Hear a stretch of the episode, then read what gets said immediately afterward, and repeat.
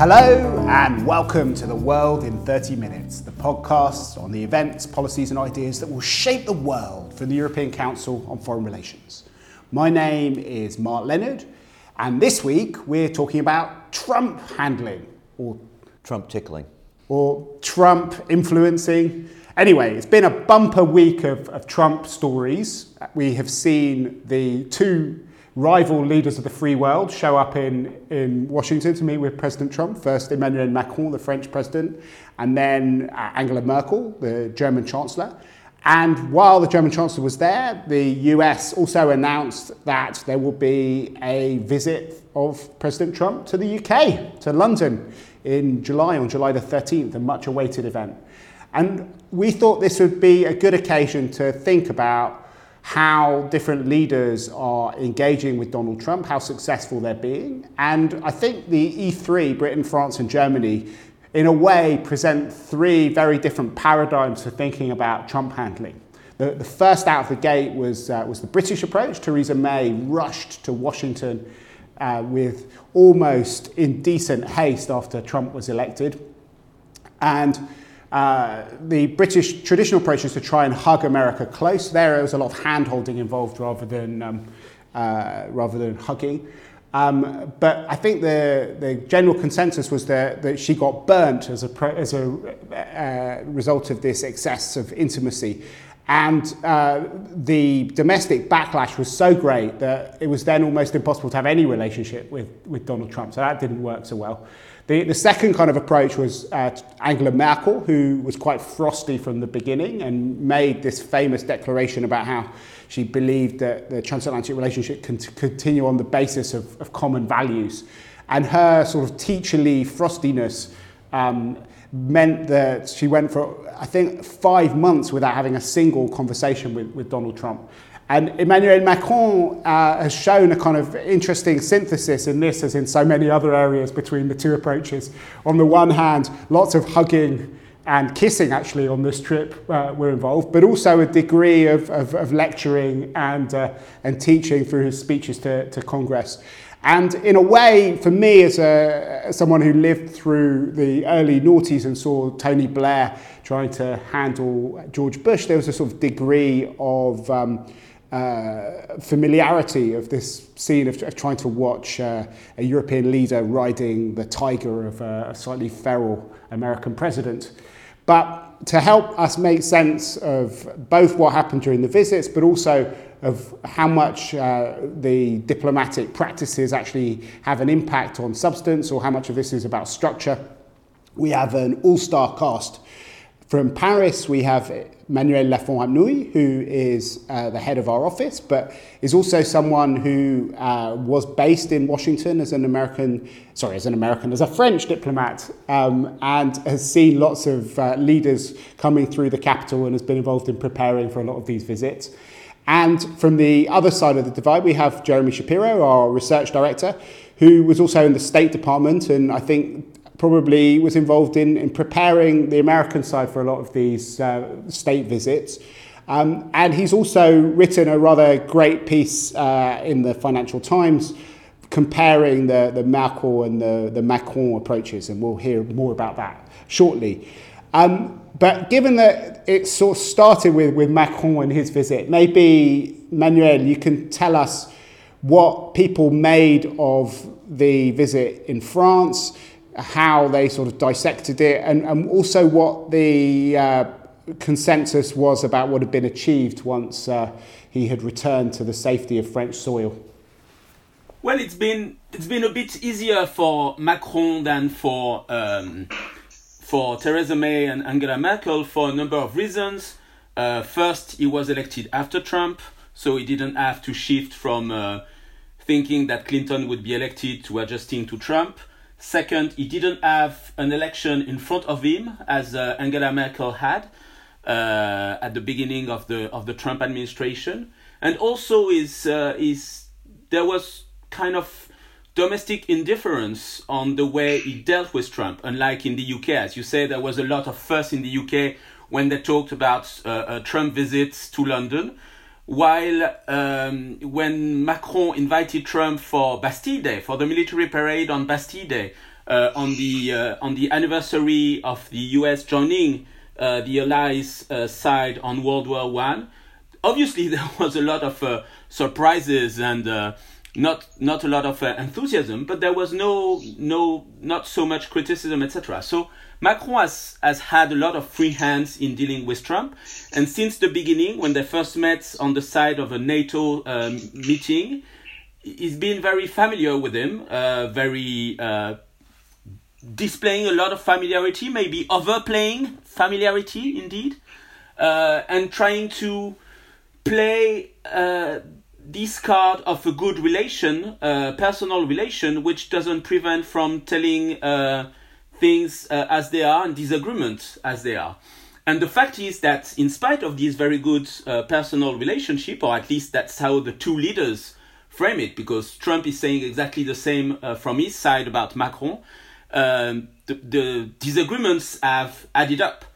Um, withdrawing from the climate uh, Paris deal, moving the US embassy to Jerusalem, uh, uh, threatening to withdraw from the Iran nuclear deal. Uh, now you have the trade issues, the tariffs, etc., etc. And one of the major questions beyond the discussion on the so-called bromance, as the US has put it, has been okay, very well, but what has Macron brought back from from DC? And and I think that's one point on which I agree with uh, with Jeremy's piece uh, in the FT is that so far at least it's hard to say that this very good personal relationship has brought so much in terms of uh, of policy gains. So.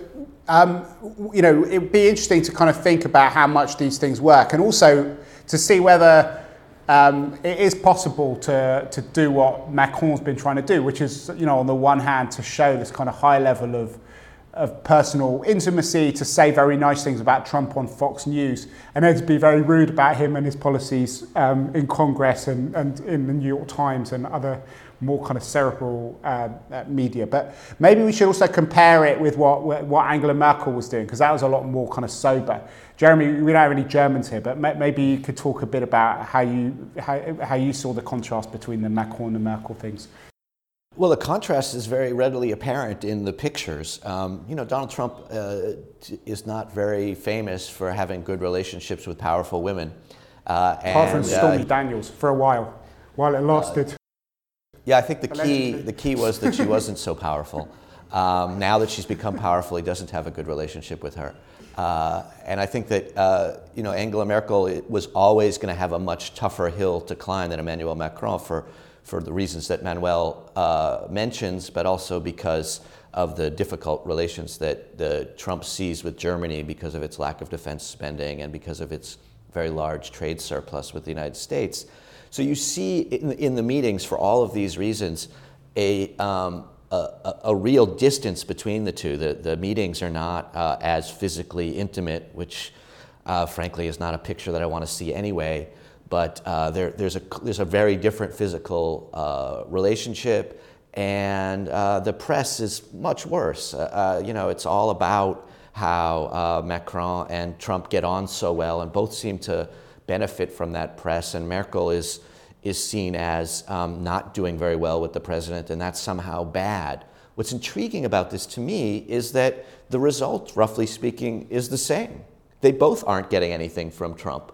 Um, and so I wonder whether this is all much ado about nothing and that this focus on the good meeting as if that is the measure of whether you have an effective relationship with the United States or with the US president is really misplaced. And we should be thinking about other things besides whether they touch each other on camera. But is that actually true? I mean, some Germans would say that, you know, they put a lot of work into trying to get these. Uh, exemptions for European companies from the from the tariffs um, on steel, and that I mean it was only a temporary set of exemptions, but that was a result partly of, of, of kind of quite aggressive German diplomacy. Uh, maybe I'm not being clear. What I mean is that the this this uh, the the question of whether you have a, a pictorially good meeting doesn't make a difference to the outcome. I think that.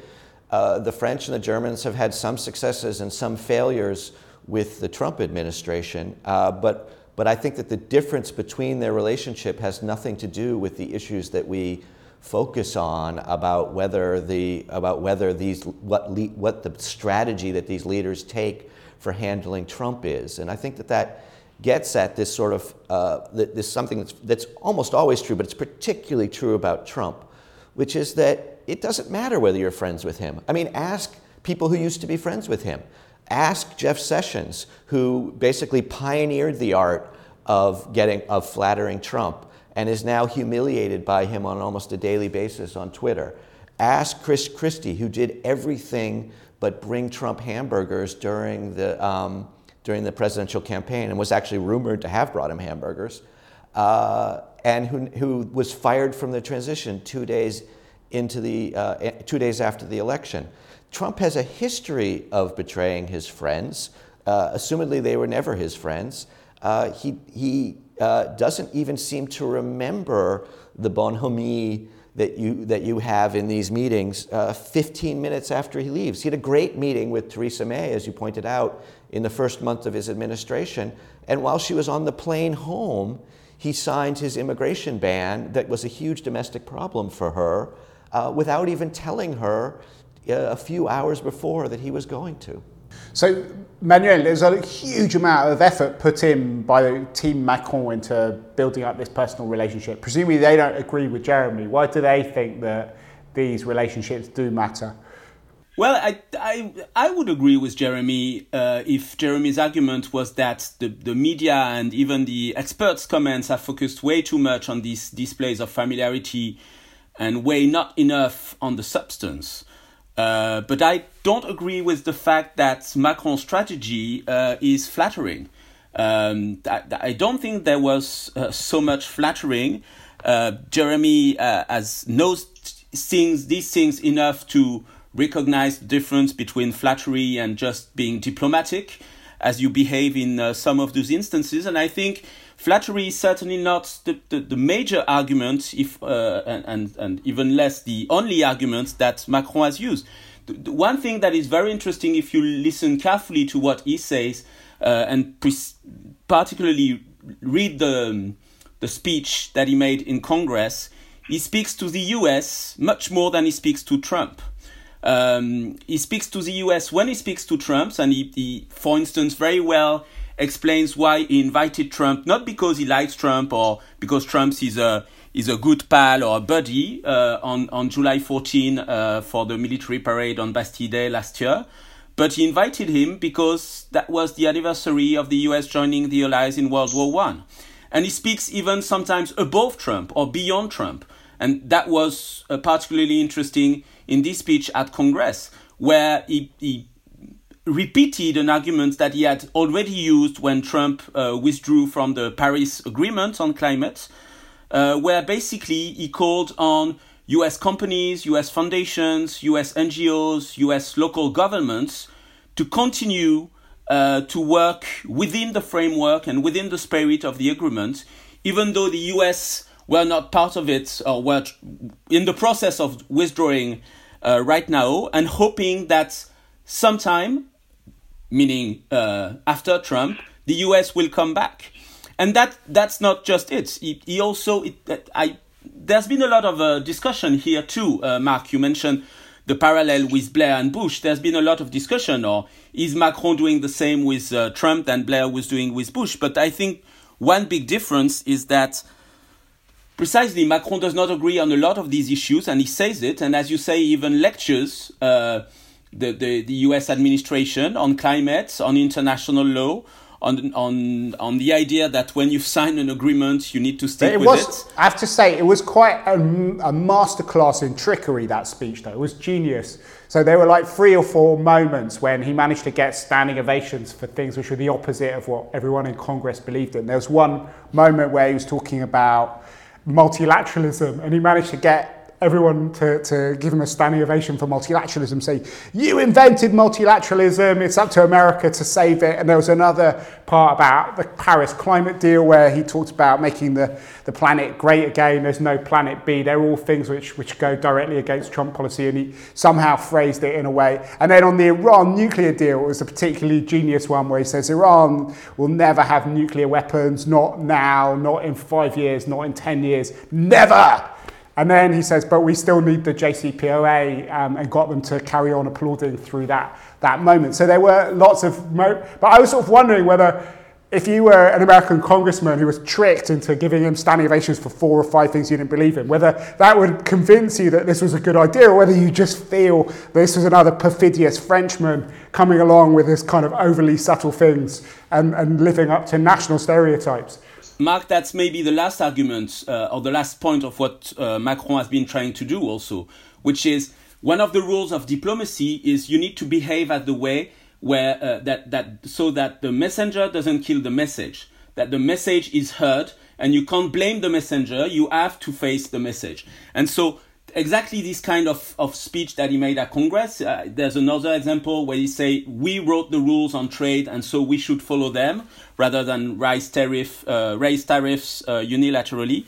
Is is also part of a bigger thing that he, he doesn't expect much from from that visit. He said it at the end of it. He said he said to the press, "I don't think that President Trump is going to stay in the in the Iran deal." And so, what is what does that mean? That means it's also about shifting the blame or anticipating the blame game. At least there is the idea that with all these disagreements that are accumulating, at some point the US will tell Europeans, it's your fault, you didn't behave properly, you didn't took, take us uh, seriously, you didn't listen when we warned you, you were uh, f- you went far too too close to the Iranians and didn't realize uh, the importance of the ballistic missiles or the uh, regional destabilization. And so Macron is telling the things so that uh, if there are discussions, you can't say, well, it's normal that we disagree with Europeans, or it's normal that Europeans want to stick with the Iran deal, even if the US uh, have withdrawn, because these are Europeans and they hate us and they hate our president. I'm not saying this is the only concern, but you have this kind of broader approach of Macron, which is actually quite comprehensive and does also include this element of. Uh, of not expecting too much, but being careful about what the blame game is going to be if things go worse. So, Jeremy, maybe because you've been arguing for ages that because we, I think we all take it your point about how Fox News pictures and stuff like that, the tabloid elements maybe don't matter that much.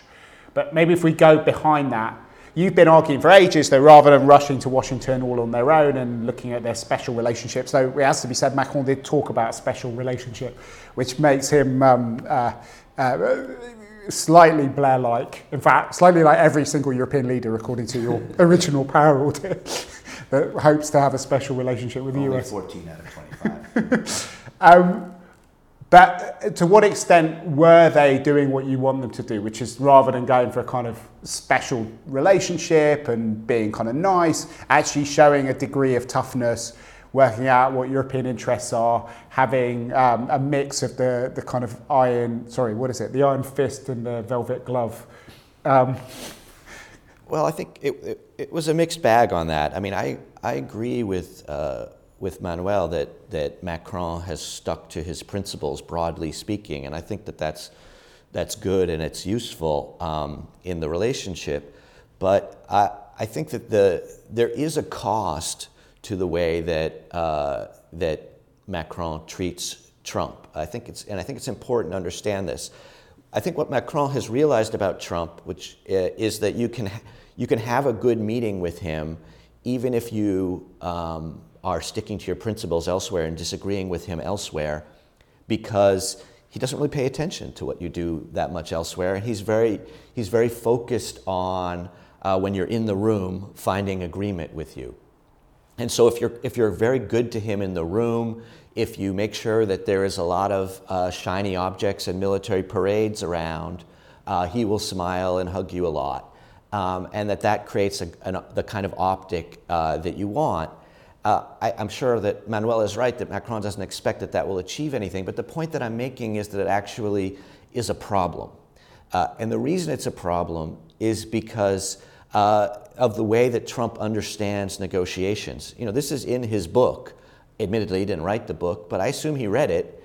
Uh, and what it says is that what the person who comes and offers up things like this is demonstrating weakness, is showing that he has a weak negotiating hand.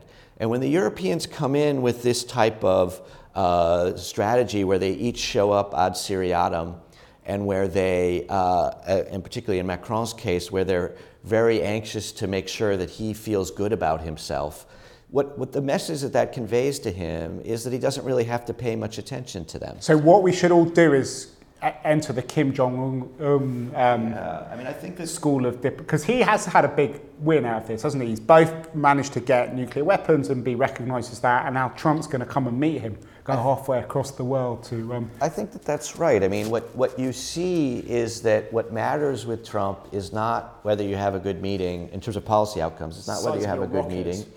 It's not whether you flatter flatter him. It's to the opposite. It's whether you demonstrate leverage and demonstrate toughness. That's what he does to other people. So you should assume that that's what works with him.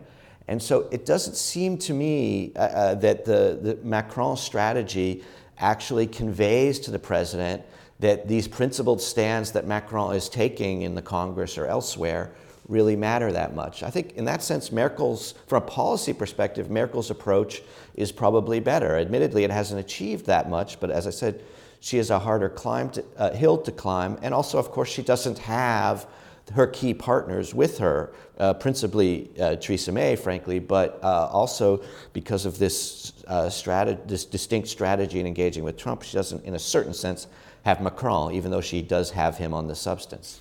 Well, it, it arguably. Um there, there is not so much that I, I don't think there's so much contrast between the two again i think the circumstances of the first months that they each had in handling trump have put them on a different path but they pursue the same goals. They agree on how to pursue them.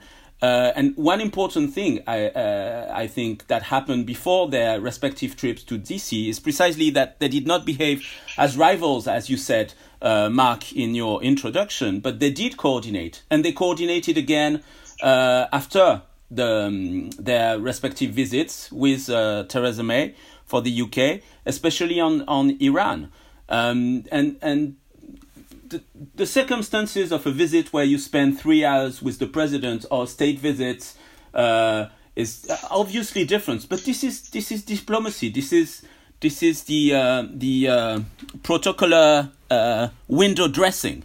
Uh, for the rest, I I don't think that Macron has been showing any weakness or again has been trying to to flatter and accept uh, Trump's dominance or even try to play the dominance game um, again, the, the familiarity between the two leaders is reciprocal, and so I don't say I don't think it says much of uh, of Macron specificity that they've done uh, they've done it that way. On Iran, Macron is uh, uh quite uh, clear still. On Syria, he's been telling uh, Trump that he's doing a mistake if he wants to withdraw his troops from Syria and that nothing is over, and he's been playing much more uh, along the lines of what Mattis say in the U.S. administration, as uh, rather than uh, what uh, Trump says. On trade, well, anyway, this is a EU issue, and so um, Germany and France basically uh, see the same way. And this is not just about EU interests in terms of uh,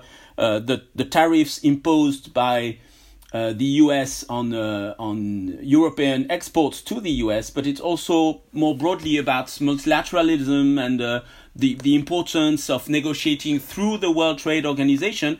And Merkel and Macron are saying the same thing on that. And whether it's on Iran or whether it's on climate, Macron has been pretty clear. If you go out, we'll stay in uh, we, we don't agree with you and we think you're doing a mistake. And actually, we think uh, on climate, he's been saying it explicitly a repeated number of times. We think the US will come back and we think we have other US interlocutors that we can still work with. So I'm, I'm not so sure that the contrast between the two is, uh, is that important. And I, I'm pretty uh, satisfied with the way that precisely for once, it wasn't, I'm going to to play my cards so that I am the privileged uh, interlocutor for Europe. The, but there was this uh, important coordination display both beforehand and after the visits, which I don't think has happened so much when you have such a difficult agenda with uh, with the White House. I mean, you could say Germany there, it's like a perfect division of labour because Macron obviously loves all this kind of schmoozing and, and um, you know, uh, kissing and um, uh, that whole th- the theatricality of, of the visit. So he's kind of taking one for the team. Um, and Angela Merkel is there to kind of provide a bit of backup and additional heft. There's a complete uh, agreement on the core messages, whether it's on trade, on Iran, etc., and, and we're not showing any uh, uh, kind of major divisions, and even Theresa May has now finally come on board. So we end with uh, quite a, an authentic acting out of different characters' behaviour, but with a single set of messages. It's a, a, European orchestra rather than a cacophony. Yeah, it's a good cop, bad cop routine. Uh, I don't really think the good cop, bad cop routine is all that helpful. Look, I think that the, the messages are reasonably well coordinated, and that's super important. Um, I just think that the way that Macron approached it has undermined that a bit. Uh, and I think that that, you know, what we're confronted with is a lack of results. Um, and I think that the, the, what, what the message that this sends to the president, and you hear this in, his, in the way that he talks about these things, is that France and Germany are separate, even though they have the same substance. Remember, this isn't a president that really focuses on the substance. Uh, he believes that he has a tremendous amount of leverage in the European relationship, and that's why he treats Germany particularly so badly, and that's why he complains about defense spending and all of these things. And I think that uh, the, it, it's good to be united on substance. That's certainly important. Um, but when you come with these with this sort of weird good cop bad cop routine, or I guess buddy cop dowdy cop routine, then what you're essentially saying to a guy like Trump is yeah, you know, I'm saying these things, but I'm your friend, uh, and, and actually I'm doing that because I'm quite weak. And so, you know, you don't really need to worry about the messages that we're all trying to give you. And I think you see that in, in Trump's reaction to Europe. Um, I, I think it does require a very tough negotiating stance, which I think the Europeans aren't used to doing with the United States, and it requires a different kind of, of unity. I think Trump, because of his uh, because of his policy positions, are so at, at odds with what Europe wants, has already been reasonably effective at creating um, greater unity. And I think you see that, that as, as Manuel was talking about, that it has improved in the last year or so. Uh, I just think it, it has to go further and it has to extend into the, into the, the nature of these meetings Otherwise, they're not really going to convey the message that uh, Europe has leverage that it's willing to use. I think the next two or three weeks will show whether there are results or not. I mean, we've seen that the uh, exemptions on trade have been rolled over until July, but that's not very long. And the Iran nuclear deal has got a, a, a D-Day of the 12th of May. Maybe that won't be a, a clear resolution of that either. But no, I'm sure we'll still be having this debate uh, in, the, in the months to come. That's the good thing about international politics. It never ends. It's like an employment program. And the world in 30 minutes as well. and I'm not sure that if, if we want to measure the, the result of these uh, respectives or coordinated strategy, I'm not sure that waiting for May 12 and the decision on the Iran deal is really uh, um, honest. I think you're right. It's a bit like what Zhou Enlai said about the, yeah. the French Revolution. The likelihood of getting a, a, good result on that are very low. But but precisely, if we have if we don't have a, such a good result on May 12th, then this kind of uh, a coordination uh, and the ability of the of Europeans to actually stick to their strategic purpose and stay united precisely will be put to the test, and that will be a much uh, stronger test uh, than the one that we've uh, seen so far. So come back and join us on May the 12th or May the 13th for, our, for, for the next round of this discussion. Um, in the meantime, we have one more thing to do on this podcast, which is our bookshelf segment. Manuel, what's on your bookshelf at the moment? Uh, it's a book about uh, international law. Uh, that's a good subject uh, related to this podcast by uh, Mireille Delmas Marty, who is a a very good uh, lawyer in France, uh, but also a very good uh, thinker about the role of law. Uh, and, and she has written this book, which is called Aux quatre vents du monde, the four winds of the world. I don't know how you translate that really in uh, in English, uh, but it's very good about how you have a globalized system where the idea, the notion of a rules-based world order is put to the test, not just because of the disregard that states can have for uh, international law, although that plays uh, a big role, of course, but also because you have a lot of different corners and different kind of laws that do not uh, coordinate and uh, and um, add up uh, so well. That that's a very thought-provoking book. Great. What about you, Jeremy?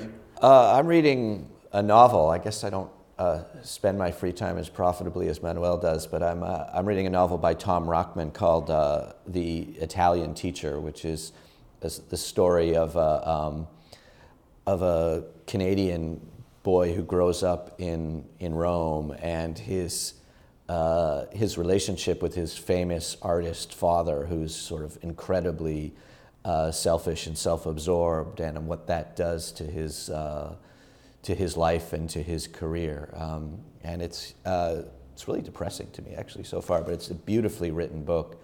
Um, and uh, I'm only about halfway through it, so I'm hoping it'll get more cheery toward the end. Okay, and I'll, I'll, do a bit of log rolling before I do my thing. So it's Jeremy Shapiro's amazing piece in the Financial Times.